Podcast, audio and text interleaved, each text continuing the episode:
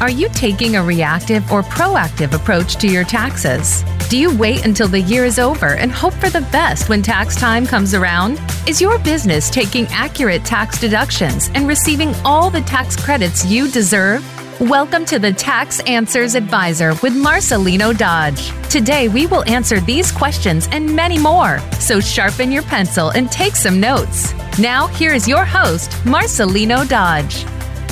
We certainly extend a big welcome to all. This is Marcelino Dodge on the Tax Answers Advisor. We're show number 30 and still growing. Thanks to all of you wonderful listeners around the world, uh, including the Philippines, the United States, Japan, and China. It's just quite a ride. Never imagined I'd have a worldwide audience. What a beautiful, beautiful tool this internet is and these podcasts. Certainly, have discussed many subjects on this program. Have one on retirement coming up here in just a few moments. On if you have a question about anything that we have discussed or to schedule a free mutual exploration session with me, you're certainly encouraged to give me contact at success at cashtracksfinancial.com. You're also welcome to give me a call at 844 394 4287. And certainly, we are looking forward to today's topic, which is how taxing will your retirement be? Can retirement be tax free? Yes, uh, many people are saving up and doing various methods to save up for their retirement, but we're going to take a little bit of a different approach here because one of the areas, and this will come up a little bit more in our discussion today, is many people don't don't realize or forget or overlook or their advisor doesn't mention to them that oh by the way if you take certain amounts out, your Social Security can become taxable as well. And most people just don't realize that. So, and to discuss this topic today, I have uh, Rick Benight. He's a 23 year veteran of insurance and financial services. He's been in the trenches as an advisor, a sales manager, and a director. And Currently, he's a regional vice president with Ohio National Financial Services, a great company. I've worked with them myself through the years. I think they're fabulous. Been to their home office. Great, greatly organized company.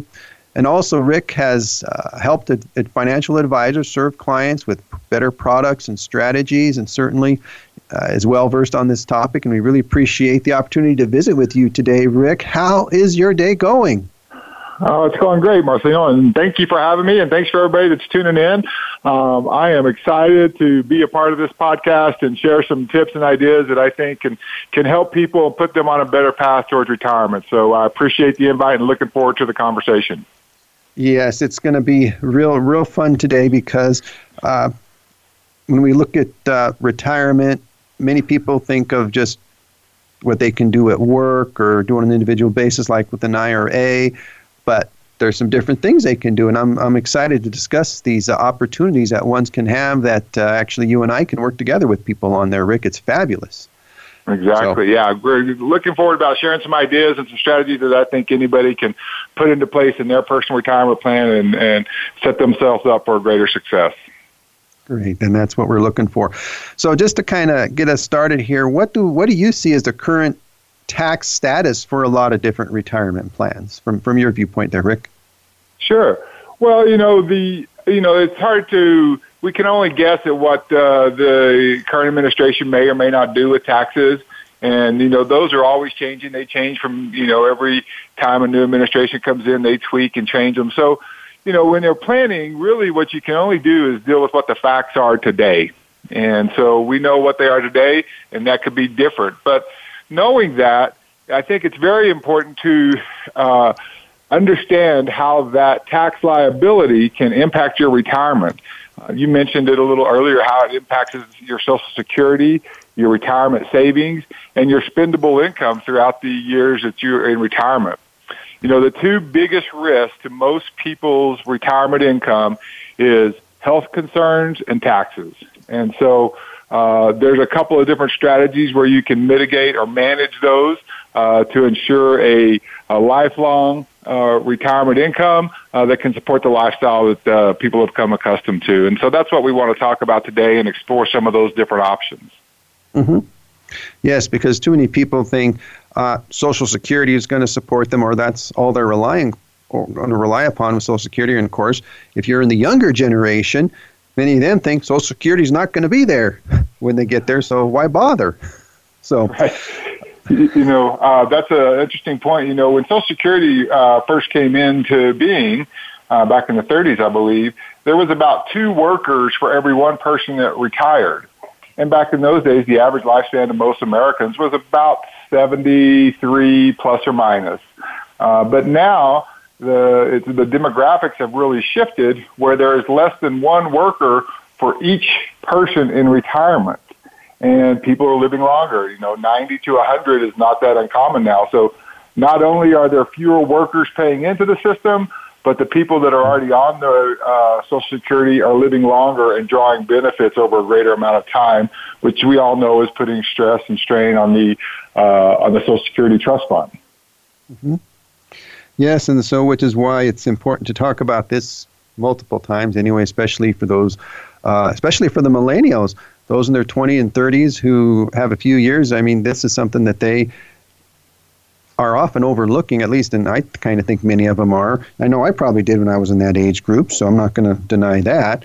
But, uh-huh. but yeah, it's something we want to try to encourage all to just just start looking at there and start thinking about these possibilities when it comes to retirement and and the tax part as well, because yeah. you just don't want to rely on Social Security. So exactly, and like you said, the you know obviously the earlier somebody starts planning, uh, the more resilient their plan is going to be.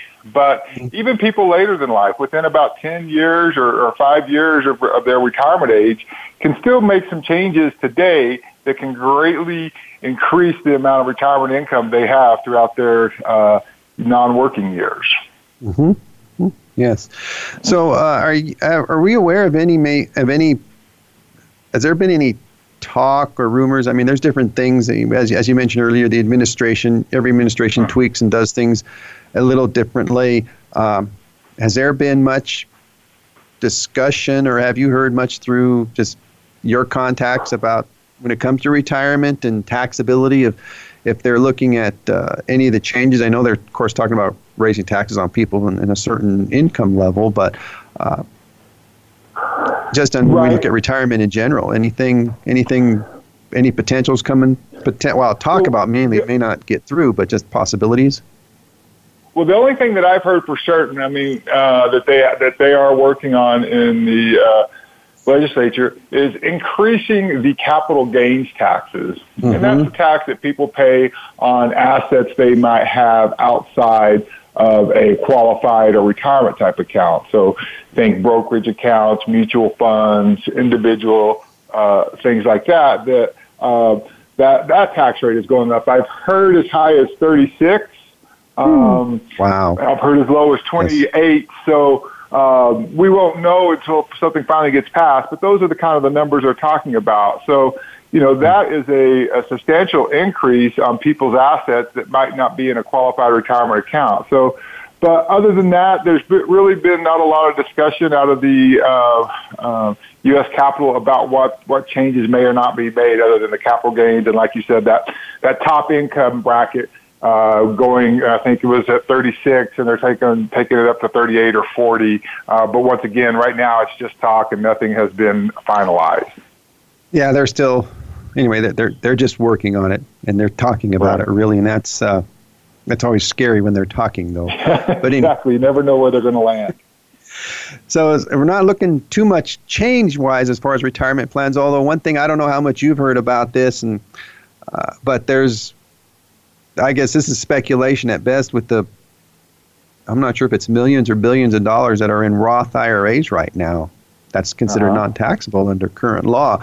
And at least one possibility I've seen floated about is is maybe making a change on that somewhere going forward. I haven't heard anything formal on it, but it's been kind of rumored around there. Have you heard anything about that?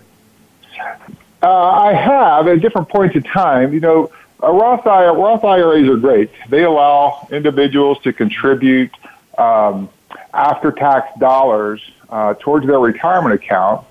Um, and then once they're in retirement, they can withdraw that money plus the earnings on a uh, tax-free basis.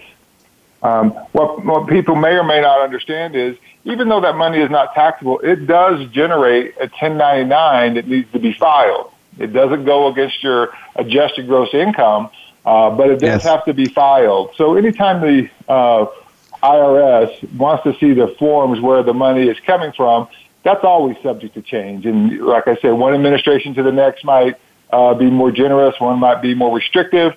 Uh, but anytime you have to file, you, you can just understand that the government is keeping an eye on where that money is and where it's coming from. Yes, no kidding. And one thing I do know is that I have cases where people get it get the 1099R from their IRA or simple IRA, whatever it is, and then they come and uh-huh. give me this story about they didn't do this or they didn't, they didn't do that, and I'm like, well, you know, as long as I have this form, I got to file this. Right. If you if you didn't do that, you got to have the custodian there give you a new 1099R because if, if we don't see that, you're going to get one of those uh, those uh, they call it a CP 2000 letter in about six six to 12 months saying, by the way, you didn't report this income. Right. Um, and cer- certainly, it's we want what we want them to avoid. So. Uh, exactly. Getting off the tax part, looking off that tax part there, then let's uh, uh-huh think about some steps that the ones can take prepare, and you can take it like a based on age group, what kind of steps ones can kind of take start taking now to prepare, perhaps uh, starting if you're a little closer to like five to ten years, then kind of work our way a little bit farther down the road there. What's what steps would you recommend that ones take when it comes to that? Well, you know, obviously, uh, you want to consult with a financial professional um, you know, and make sure that the steps that you take are appropriate. But on a speaking in general terms, uh, there's a couple of really uh, important steps that most people that are in that five to ten range can take. One is um, to review your um, investment options, both inside your qualified plan, whether that's a 401k through your employer, or whether that might be an old 401k you had and has, has since been rolled over to a brokerage broker dealer or or some other financial advisor. You want to make sure the first thing that whatever advisor you're working with has a complete picture both of your qualified plans, your non-qualified plans, your employer-sponsored plans, so that they are all in alignment uh, as best as can be uh, going towards retirement. So that's probably the first thing is just to get a real good feel of where you're at and what you need to do. Then beyond that, uh, it's important to to sit down and visit with an advisor or even a tax professional to determine how those taxes on those qualified plans are going to impact your retirement. Uh, one of the things that uh, I hear a lot is when you talk with somebody that's you know five, ten years out of retirement, um, you know they're they're depending on their qualified plans as well as their Social mm-hmm. Security to be the the majority of their retirement income. And what a lot of people tend to forget is those qualified plans, whether it's a 401k or an IRA, um, those are going to be taxable at whatever rate uh, the current tax rate is at the time of withdrawal. So mm-hmm. um, you might have money in there, and if the tax rate today at uh, you know anything less than one hundred sixty thousand might be, I think it's twenty eight or thirty two percent. Uh, those could change. So what happens if you're planning on withdrawing one hundred sixty thousand dollars and you plan for a twenty eight percent tax bracket? Uh, the mm-hmm. brackets change, and now you're in a 32% tax bracket. So having a flexibility in your plan to adjust that income to mm-hmm. uh, to work with new taxes and changes in tax laws, that's very important. So you want to have flexibility in your plan. You don't want to be such mm-hmm. that everything just has to happen perfectly uh, for your retirement income to last a lifetime. So mm-hmm. first and foremost is, is understand it, visit with a professional, both an investment professional and a tax professional. Mm-hmm. Then beyond that, uh, the the number one most important thing people can do, I think, is how to set up some sort of non-correlated asset, something that's not necessarily tied to the market, uh, mm-hmm. something that's not necessarily taxable. Uh, and the you know the Roth IRA that we just mentioned earlier is a, is a good first step. The challenge with those is you're limited in the contributions you can make into mm-hmm. them. Yes. Uh, the next step, uh, and what I most of the uh, advisors that I work with and the clients that I've helped in the past, is to set up some sort of uh, cash value uh, permanent life insurance policy.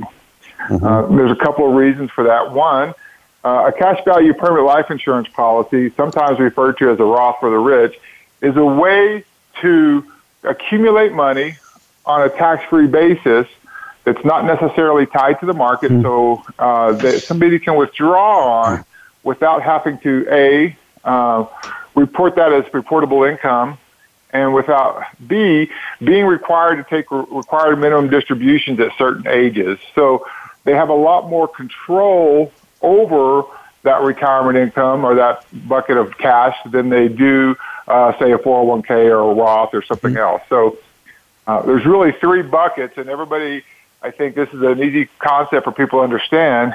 You have your tax now bucket, and that's your regular mutual funds, your brokerages accounts, your savings, your CDs. Uh, those are things that are taxed now. They're going to generate a 1099 every single year. Then you have your tax later bucket, and those mm-hmm. are things like your 401k and your IRA, um, because those are not necessarily uh, taxed at the, the day you earn the, the earn the money or to contribute to mm-hmm. them, but they're going to be taxed when you withdraw the money. So those that's the mm-hmm. tax later bucket. Mm-hmm. And then the, the last one is the uh, tax never bucket.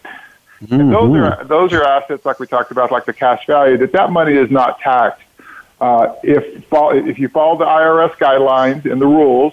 Uh, that bucket of money is not taxed. So it's important that people understand that the, the three buckets, the tax now, tax later, tax never, and have their assets spread across that, uh, those three different mm-hmm. buckets, uh, is a very, that's what gives you the flexibility uh, to adjust to changes uh, after you've retired and are no longer earning an income.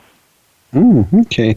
Yeah, that's uh, vitally important. Unfortunately, I've seen some individuals take, and I've had this happen after the fact with me a lot, is that they take that that tax later bucket as you're talking about, and instead of taking it out in payments, I, for some reason, they take it all out at once, and yeah. end up in a very high tax bracket and and I'm I'm always I'm, I'm and I see this after the fact because they didn't come talk to me in the first place about it before doing it, and and I'm, I'm having to explain to them why they're having to pay 22% tax or more because they not only did they take it out, but maybe they have sometimes they do this in the same year that they're leaving employment, so they have their W two income in addition to it. Yeah, and, so. It, go ahead, Marcelo. And so that's why I sit here and I, I am doing this podcast is to get the word out to people. You know, you need to go talk to your tax person. At least in my opinion, more so than your financial advisor if you're going to an investment professional because they don't know taxes. They can say, "Oh yeah, you can take it out, but let's hold out 10% tax." But it's like, "Well, well wait a minute." that 10% yeah. tax, which everybody standard holds out, is never going to be enough in most of these cases when you're dealing with some of these tax accounts. So uh, that's where the good planning and coordinating with a tax advisor is, is, is essential because, as well as the fact, not only that in these cases sometimes they not only get the W two or sometimes Social Security, they used to go from having perhaps 30% of their Social Security taxable to 85% of it taxable just because of taking such a large distribution out of their retirement instead of taking it over time. So that's where the planning is important, and that's where having some the other bucket that you mentioned is important as well there. Right. You know, one of the one of the like I said earlier, the greatest risk to people's retirement income is uh, decline in health and taxes. And so mm-hmm. you're exactly right, Marcelo. I think people sometimes uh, neglect to consult with a tax professional uh, before making substantial changes in their investments or in their income or in their retirement planning. And um, that is the greatest risk. I mean, the the easiest way to increase somebody's retirement income, somebody's spendable income, is reduce taxes. That's mm-hmm. the quickest way to grow income is if you can manage that tax liability uh, and keep that to a minimum. Uh, that you can certainly increase your spendable income over the lifetime of your retirement. And so sometimes people just want to work with their financial advisor uh, when they really should be spending more time with their tax advisor. Mm-hmm. And that's the if I feel like if there's a flaw with some financial advisors, uh, only flaw I would say, because I don't know the other stuff, the only flaw I see sometimes with financial advisors is that they don't recommend go talk to your tax person. Right. Exactly. I don't. So that's the, I mean, that's the only thing I would say because many of them do a great job in what they do. Uh, mm-hmm. that's that's the only thing I would say. Sometimes they need to say, you know, maybe you should go talk to your tax person before that, or if you don't have one, go find one. Yeah, yeah, and it's really because, important to do that before you make those decisions. I mean, uh, you want to know what the implications of if you pull the money out now, if you pull it out over several years, or if you pull it, pull out the money from retirement accounts later. You just want to make sure that you understand how the taxes are going to impact that, whichever decision you make, whichever is right for the particular individual. But I've seen a lot of times too, people get shocked. They didn't understand the tax implications, and now it's too late. Uh, you've already made the mm-hmm. decision. You pulled the money out, or you've deferred the money and now you can't make those changes. And so now you're stuck with a liability that with a little bit more education on the front end, uh, you maybe mm-hmm. could have avoided or at least mitigated uh, somewhat. Mm-hmm. Yes, yes. So, uh, how about for like our younger people who maybe have like maybe 20 years or so, 20 years or more before they're looking at retirement? What, uh, what, what, what should they even look start doing now? What, what's the changes do you see or adjustments that they could do, or what would you recommend? So, that's and, and those are the, really the people. I mean, the first thing, I mean, it's a it's a pretty simple process. Um, the first thing is uh, you need to be you should always contribute at least up to the match. If your employer has a 401k with a match, if they will match your uh, deposits for three percent, five, six. I even seen some companies out there that will match the contribute employee contributions up to as much as eight percent of salary. And wow. so that match is just free money. So that's the first thing uh, you need to do when talking about retirement is you need to contribute at least up to the match and maybe more if you're comfortable, maybe less, but that's a good rule of thumb, at least up to the match. Um, above and beyond that, the next best tool is to max out your Roth. Okay, mm-hmm. so depending on age, the Roth, uh, I think the Roth is uh, between five and sixty-five hundred is how much you can contribute a year, uh, and so that would be the next step after the 401k at work. And even some employers now have employer sponsored Roth. So depending on your employer, you might be able to do the Roth through payroll deduction, uh, as well as the 401k, which kind of makes it a little bit simpler. So those are the first two big steps that you that they need to take. Then above and beyond that, um, you know, you really want to start looking at uh, some type of other tax free asset that you can uh, invest in and contribute to. Once again, we can go back to the cash value life insurance is always a good option um, because that money that you put in there, it does a couple of things for people. One, it gives them coverage now. So if something were to happen to either one of the spouses, um, the death benefit can be used to make up for that lost income, to make sure the family can maintain their lifestyle and the children can continue their plans for college and higher education and so forth. Uh, it also helps them accumulate money that they can use down the road, whether that is for uh, long-term care type uh, uh, situation, uh, whether that's for a business opportunity, or whether that's just for supplemental income or a cash reserve fund.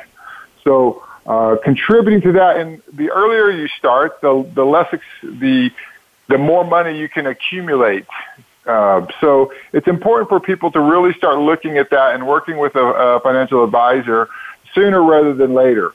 Uh, so it's the match on the 401k, maxing out the Roth, then some kind of personal owned cash value life insurance are the three big steps that those people that are, you know, 15 to 20 years out from retirement really need to review and consider and make sure they're doing the best that they possibly can in each one of those areas.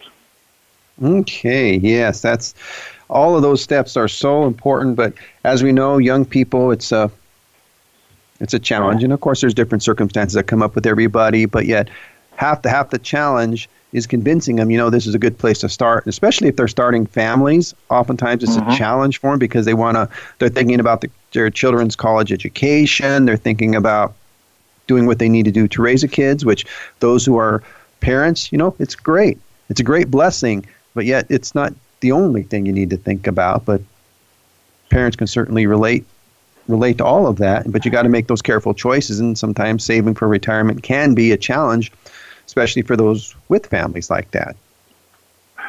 Yeah, you're exactly right. A lot of my advisors that I support and, and, and spend time with do some college planning as well. And uh, most people have heard of the 529, which is a college savings plan that you can contribute now. Uh, you invest in mutual funds or other type investment vehicles, and then when the kid starts college, uh, they can withdraw that money tax free as long as it's spent on college, which that is a great benefit. But what most people don't understand is that money that's contributed to that 529 is also part of their FAFSA, which is the federal student uh, uh, federal student aid program. Mm-hmm. So when they have a, a 529 plan, they have to report how much money is in that, and that's going to impact the amount of uh, student aid they get, whether that be loans or grants or what have you. That FAFSA form takes that into account and then will adjust what uh, the student may be eligible for and might not. Whereas using another vehicle, uh, specifically a cash value life insurance policy, that money is not reportable on the FAFSA form, and then mm. therefore has a greater chance of the student becoming eligible for different grants, scholarships, and other programs uh, that can help cover some of those uh, secondary education costs. Uh-huh. that's a very fascinating thought. I didn't realize that about how, mm-hmm. with the 529s and the fast books, I get parents, especially the first couple months of the year scrambling to get tax returns done and stuff because they need them for their for their children's financial aid. They're going to college, so. But I didn't realize the 529s were calculated in that too. I, of course, I hadn't filled out a FAFSA form. And was it 20, 30 right. years now? So anyway.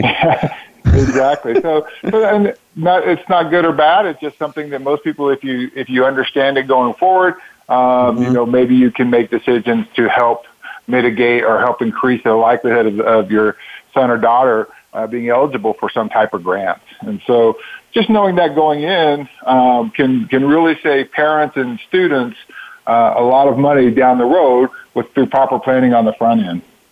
Mm-hmm, mm-hmm. Yes. So uh, certainly appreciate the wonderful conversation here. Gonna gonna keep on going here as we really gonna look more in depth here in a little bit and how particular we've talked about has been brought out about using some type of cash value life insurance as a part of uh, building for retirement, but want to work to dig into that just uh, perhaps a little bit more here in just a couple moments. Going to take a, a couple minute break here just to kind of slow down, catch our breath a little bit, and then we'll be right back to uh, be able to discuss this a little bit more about retirement and how you can build it tax free and reduce perhaps some taxes through some uh, good planning. And so we'll be back in just a couple minutes here on the uh, Voice America Business Channel. Become our friend on Facebook. Post your thoughts about our shows and network on our timeline. Visit facebook.com forward slash voice America. Each year, you file taxes, save money, spend money, and run your business. You try to educate yourself and manage as much as you can on your own. But no matter how hard you search, trying to find the solutions right for you can lead to frustration and burnout. The traditional tax filing and bookkeeping approach no longer works. In a perfect world, the tax professional would work with you throughout the year so you have more time and energy to do the things you love. Marcelino Dodge at Cash Tracks Financial believes you should focus on your job and have a partner to support you to take care of everything else. That is why we developed our personal success and business success bundles. Our clients achieve better results because we focus on more than just tax and bookkeeping stuff. We start with a no cost mutual exploration meeting to determine if our success bundles are right for you. To schedule your free mutual exploration session, call 844 394 4287. Email success at cashtracksfinancial.com or visit cashtracksfinancial.com. Have you become a member yet? Sign up now to become a member of Voice America. It's always free and easy. Plus, you get to take advantage of some great member benefits. Get unlimited access to millions of hours of on demand content across all of our channels. Keep track of your favorite episodes, shows, and hosts in your own customizable library. Find out what shows you might be interested in based on your favorites. Plus, you get insider access with our newsletter. Membership gives you more. Sign up at voiceamerica.com and click register at the top right. When it comes to business, you'll find the experts here. Voice America Business Network.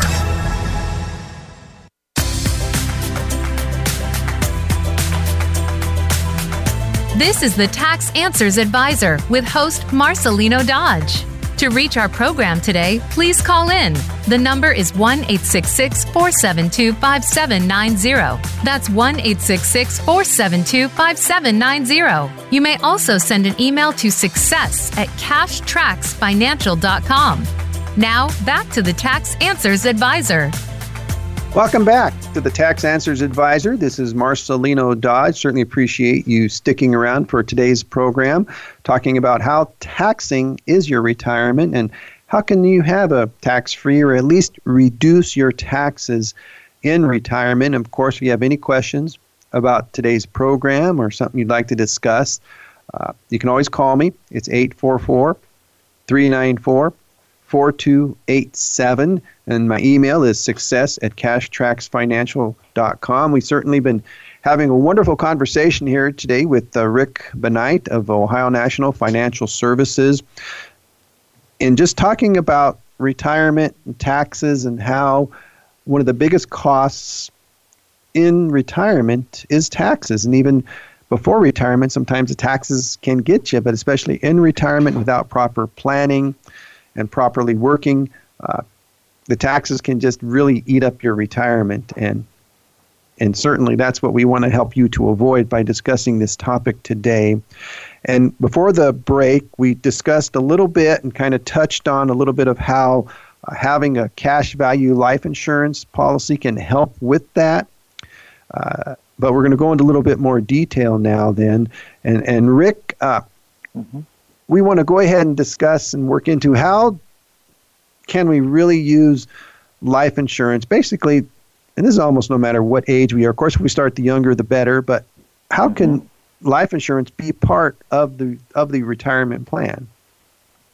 Well, that's a great question uh, marcelino. And um, you know when, one of the things you said earlier is um, when most people are planning, they think about Social Security and whether you think Social Security is going to be around forever or, or not. That's really not what the point is. The point is that Social Security becomes taxable at a couple different thresholds uh, of income, of your adjusted gross incomes on your uh, 1040 form.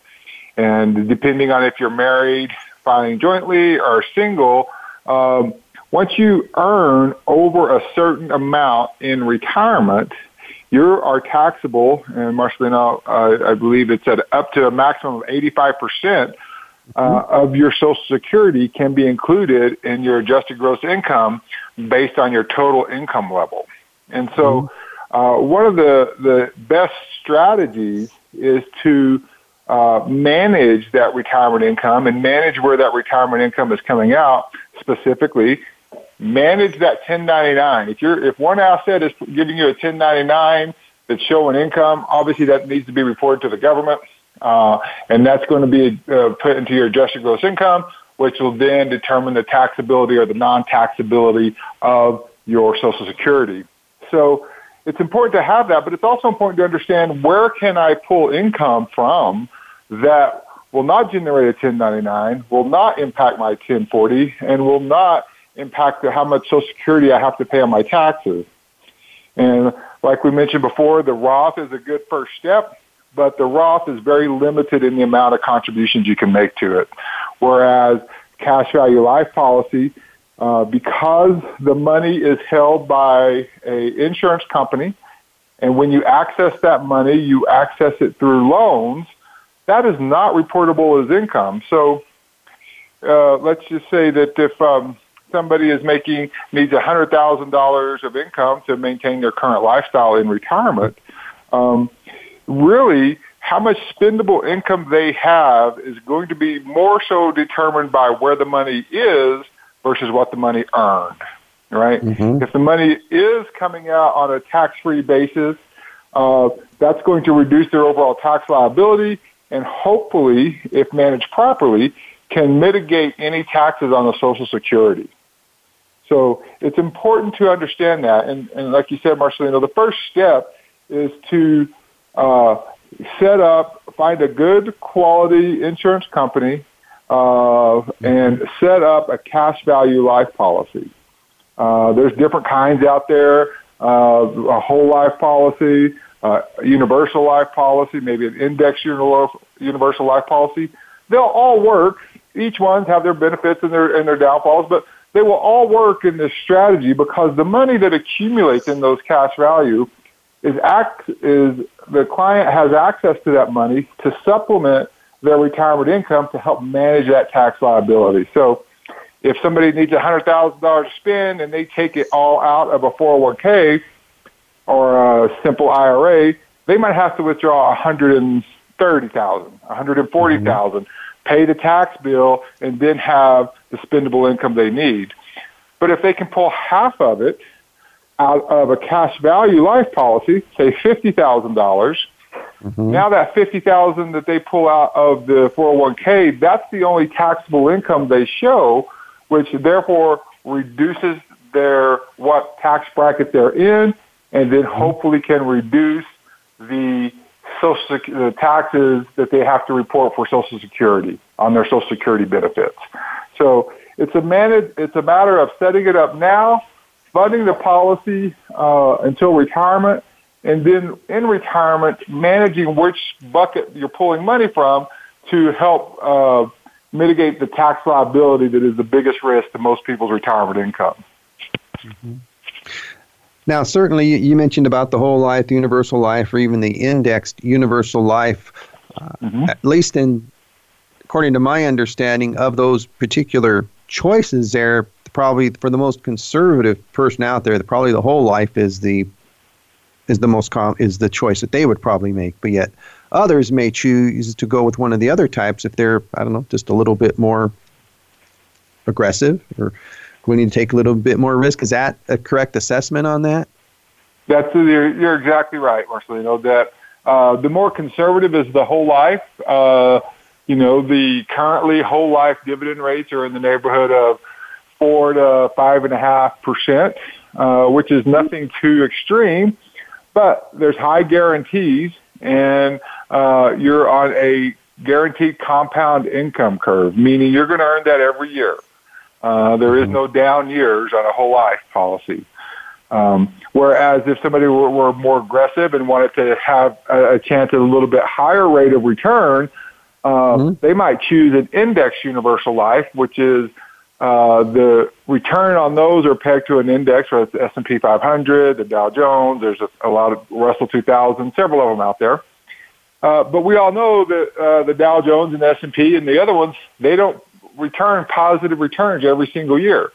They might have, you know, four or five years of good returns, and they might be flat or negative for a year. And mm-hmm. so uh, you might get higher returns in some years, but you also might get zero returns another year. So that would be for somebody that is a little more aggressive, uh, maybe needs to chase a little bit higher returns, um, and is not as risk adverse as somebody who says, I don't need higher returns. I just want to make sure my money's growing every year. Mm-hmm. That would be more in line with a whole life type policy. Now, of course, uh, for for those we've been talking about the cash value portion of these, but as we look at these various types of pol- policies, of course, you deposit whatever amount you deposit into them. Uh, mm-hmm. How does the cost of the insurance part calculate into this for, for uh, the good question. individual? Good question. Well, uh, just like any life insurance, you have to qualify, and it's based on your current health status. Um, and most companies, you know, offer anywhere from a, a preferred to a, a, select to a standard uh, rating. Those are kind of your top three. And then, if, depending on the health status, it can go down uh, to what's called a table rating, uh, which is somebody that might have some more health challenges. Um, mm-hmm. Either way, the strategy can still work, even if somebody does have some of those health challenges. I mean, obviously, the better, the more healthy you are, the least, the less you're going to pay for the cost of insurance inside the policy. Mm-hmm. Um, so, uh, and that's why another reason why it's so important to start young. And when I say young, I mean 40, 35, you know, a lot of people may start when they have their first child and in their 20s. Um, but the younger you start, typically younger people are more healthy uh, than older people. As we age, we tend to get some health maladies and some health concerns, whether it's mm-hmm. blood pressure or uh, any of those other things that can impact the cost of it. So the younger you start, the better, the more healthy you are. Uh, but nonetheless, even if you're older and do have some health issues, uh, you can still set up a permanent cash value life policy that can have wonderful benefits and help you mitigate taxes in your retirement no matter what age you are. I've seen people as old as 65 uh, set them up, and it still works wow. great and help them uh, have more spendable income in retirement and have less tax liabilities. Mm. Now, as well as the contributions now to these, you're putting money into the life insurance, but what are the limits that can be put into the policy? I mean, of course, you're going to pay so much for the insurance, of course, but yet cash value. But what limits as far as how much you can put into the policy? Because you just can't take a take a big dump and put a bunch of money in there without certain, I don't know, tax right. consequences. yeah. So back in the 1980s, uh, the federal government uh, started looking at the life insurance and the cash value inside the life insurance. And uh, they came up with a formula to determine if it was a, a true life insurance policy, which gives you the tax-free growth and the cash value that you can use. So the government really determines what's the maximum you can put into a policy. Mm-hmm. So that's one. The second piece is the insurance company to determine what the maximum amount of insurance you can buy is. So if I am a 45 year old making a $100,000 a year, I mm-hmm. can't go buy $50 million worth of insurance. It's not justifiable. There's no insurance company in the country that would sell me that much just because yeah. that would be more insurance than I'm worth. So the insurance company tell me how much my lifetime value is, and a quick rule of thumb is somewhere between 10 and 20 times a person's income is about the maximum that an insurance or all insurance companies will sell you. Mm-hmm. Then once you determine that, then the government tells you, okay, here's the maximum amount of money that you can put in this life policy and still maintain that tax deferred, tax free access to that money. So those are the upper limits, right? then the lower limits are, okay, how much do I need to contribute to accomplish the goal of having a, um, a bucket of money that I can access in retirement to help manage my taxes, to help deal with the volatility of my investment accounts, and also to help manage or mitigate the risk of long-term care health type concerns in retirement. So it's really based on the individual's ability to contribute up to a certain level, and then based on the amount of insurance a company will sell you, and then how much the government will allow you to put into that policy. So it sounds kind of complicated, but it's really not. It's a pretty quick formula. Once you work with a uh, a professional advisor, they can sit down and, and run you through that pretty quickly and let you know, okay, the maximum you can qualify for is X. The government says, you know, you get the maximum you can contribute is Y. Now, how much can, how much do we need to pull out of other assets or other areas to, to contribute to this uh, tax deferred uh, mm-hmm. cash value life insurance. Yes. So, and a point we want to make sure and make here that is that if a person qualifies for a certain amount of life insurance, that doesn't mean that they can that they necessarily need to buy all of that in a cash value policy at that time. That's correct. Right. They they can divide it up. Right. Exactly. So, like uh, you know, for um, for myself. I, I probably will qualify for let's just say 10 million. Currently, I only have about 7 million of, of cash value life insurance. Um, and so just because that's the maximum, that doesn't mean most people don't contribute up to the maximum unless there's a big estate issue or mm-hmm. some other type of issues. Typically, it's probably closer to around 50 to 70 percent of the maximum amount of insurance that somebody should have in cash value life insurance. Mm-hmm. Okay. Now, another thought I was just having here is that, uh, especially why the, why it's such a challenge for young people, is because of finances and stuff. Now, due to health concerns, it's always good to get into a life insurance policy as early as possible. Anyway, that way you avoid the table ratings and some of those other areas that you mentioned that can raise the premium there. Now, how would it work? So, say we have an individual here who doesn't quite have the funds yet or has the ability to buy like the cash value plan but yet they can buy like a 20 year term policy, at least to get them started into the system.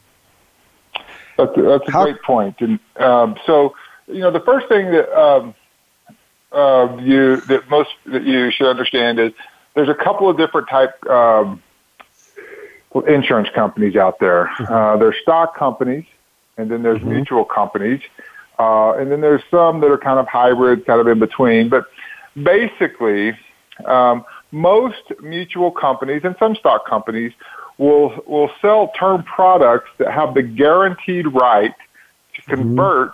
To a permanent policy sometime between uh, when the policy is purchased and when the policy expires, whether that's 10, 20, 30 years down the road. And so that mm-hmm. can be a really great price point for a new family, uh, maybe who is just starting out. Um, their income and their job and their responsibilities are going to grow as they progress through the uh, stages of life.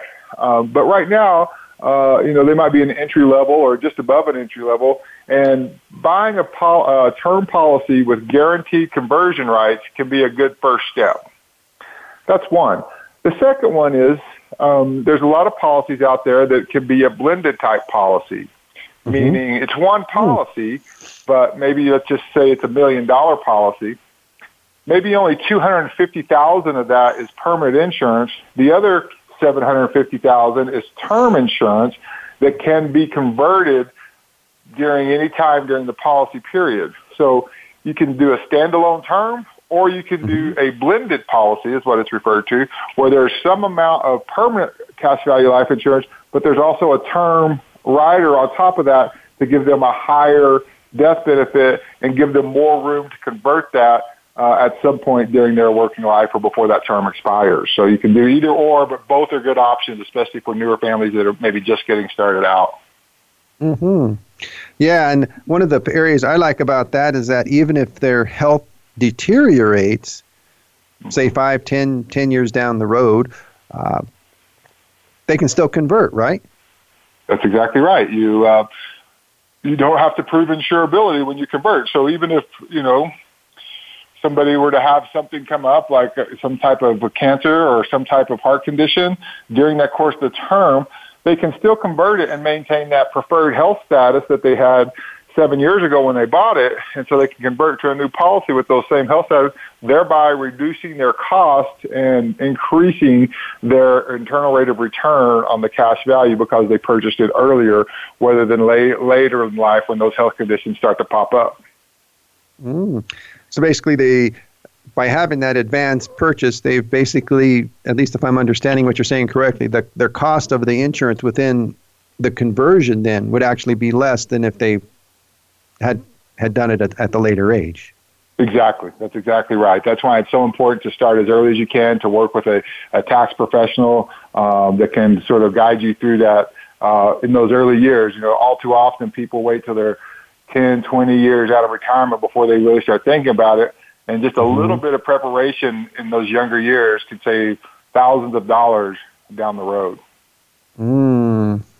Yes, and then put more into their pocket. Now, one one point here that I really appreciate here, and I've always appreciated about life insurance, is that you can take, as we've gone through, you can have the permanent policy, you can have the cash, take the cash value out as a loan. But one point we haven't quite covered yet, though, is that in the re- in retirement, and the the insured passes away during retirement, uh, how much what happens with that with the benefit that's like essentially left over there? What's left if they haven't drawn out everything that uh, takes down the ben- takes down what the death benefit of the policy was? Yeah. And so that is another i mean um, that is another great benefit of the life insurance. It really if, set up properly uh, it really gives the client or the individual the opportunity to spend more of their retirement savings, knowing that at the death of one spouse or the other, that money is going to be replaced through the remaining death benefit. So, um, a lot of people, you know, typically uh, when you're doing planning, typically the male may be older, or you know, uh, males typically die a little bit younger than females on average, not all the time, but on average, that's the how it works. Mm-hmm. And so that, that remaining death benefit then is used to make sure the surviving spouse have the assets they need to maintain their lifestyle should one of the spouses uh, pass away earlier. Uh, and so the death, the remaining death benefit is what we call a ticket to spend. It's a ticket to spend all your retirement savings in your life, mm-hmm. and then know that that bucket of money is going to be replenished uh, down the road at the death of one of the spouses. Mm-hmm. And what I've always appreciated about that fact about life insurance is that it also passes that on to the surviving spouse or other beneficiaries tax free. exactly outside of the taxes. Well, that's a a lot of times I'm uh, when I'm working with the individuals, they might have some money set aside um, that they intend to leave as a legacy, whether that's to leave to their children, or maybe a lot of grandparents want to leave money to their grandchildren to help them, you know, pay for college or buy their first home or or support a, a wedding or all those other expenses that come along. And um, if somebody just has it like in a CD, which is what I mm-hmm. typically see a lot uh, oh, yeah. When that money transfers, it is a taxable event to the person that inherits that. They have to mm-hmm. claim that on their current income tax.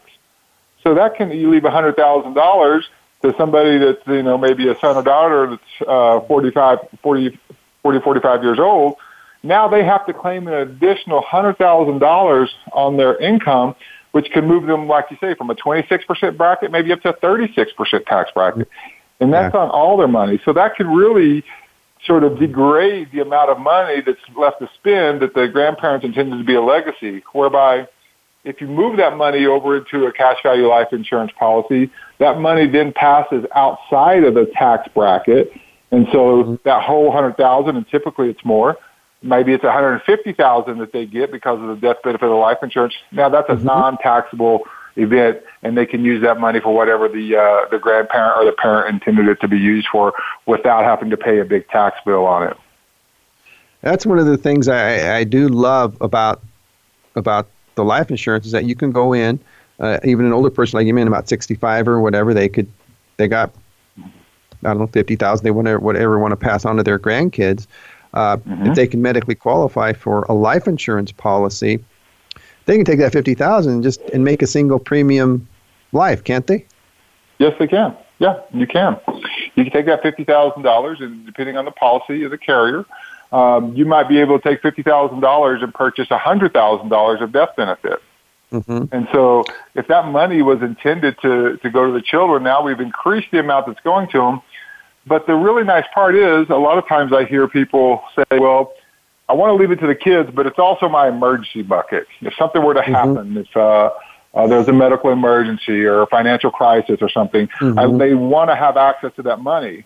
Well, in a cash value life insurance policy, you get the best of both worlds. You mm-hmm. have access to the money in uh, while they're still in retirement, but upon their death, it passes outside of the tax bracket. So you really yeah. you're not giving up much except you're having a having you're mitigating the tax liability mm-hmm. that that money causes when it transfers to the heirs. Yes, and we always like to transfer anything we can tax free, which is what I love about right. life insurance myself. Even better than annuities have their place, of course, but I, I like the life insurance as a transfer method better because it because of the tax free status. Exactly, and, and, you still have access to the money during your retirement mm-hmm. years. So you're really, yeah. It's just moving. Po- uh, what we say is we're not we're not changing anything. We're just moving it from one pocket to the next. You're moving money from, you know, from the bank account to the insurance account, but you still have access to it, but you get those additional benefits of the tax deferred, tax free transfer at death for sure. Yes, definitely there. Hey, Rick, you know, I just really want to thank you for the beautiful conversation today. It's been fabulous. It's been very informative for the listeners of how we need to watch very carefully our retirement and plan for it accordingly and look for the tools and use not only the financial advisor, but use the tax person. Get that tax person. If you don't have one, get one. I mean, I'm always available to, uh, which is nice part about being an enrolled agent. I can help you no matter where you live in the United States. I'm licensed by the IRS, so we can have uh, exploration sessions, see if what we're doing works for you to help you to uh, make those proper uh, adjustments to make sure your taxes are not overdone. But again, Rick, we want to thank you so much for the wonderful uh, discussion today. And if you have questions about anything that come up in today's program, uh, give me a call, which is 844 394 4287, or email me at success at cashtracksfinancial.com. We will look forward to talking to you all again next week as we'll have another wonderful tax topic to talk about and how it can benefit either you or your business in a very effective way to reduce and pay as little tax as possible. Again, thank you so much, and I'll look forward to talking to you all again next week at 9 a.m. Pacific This is Marcelino Dodge on the Tax Answers Advisor on the Voice America Business Channel.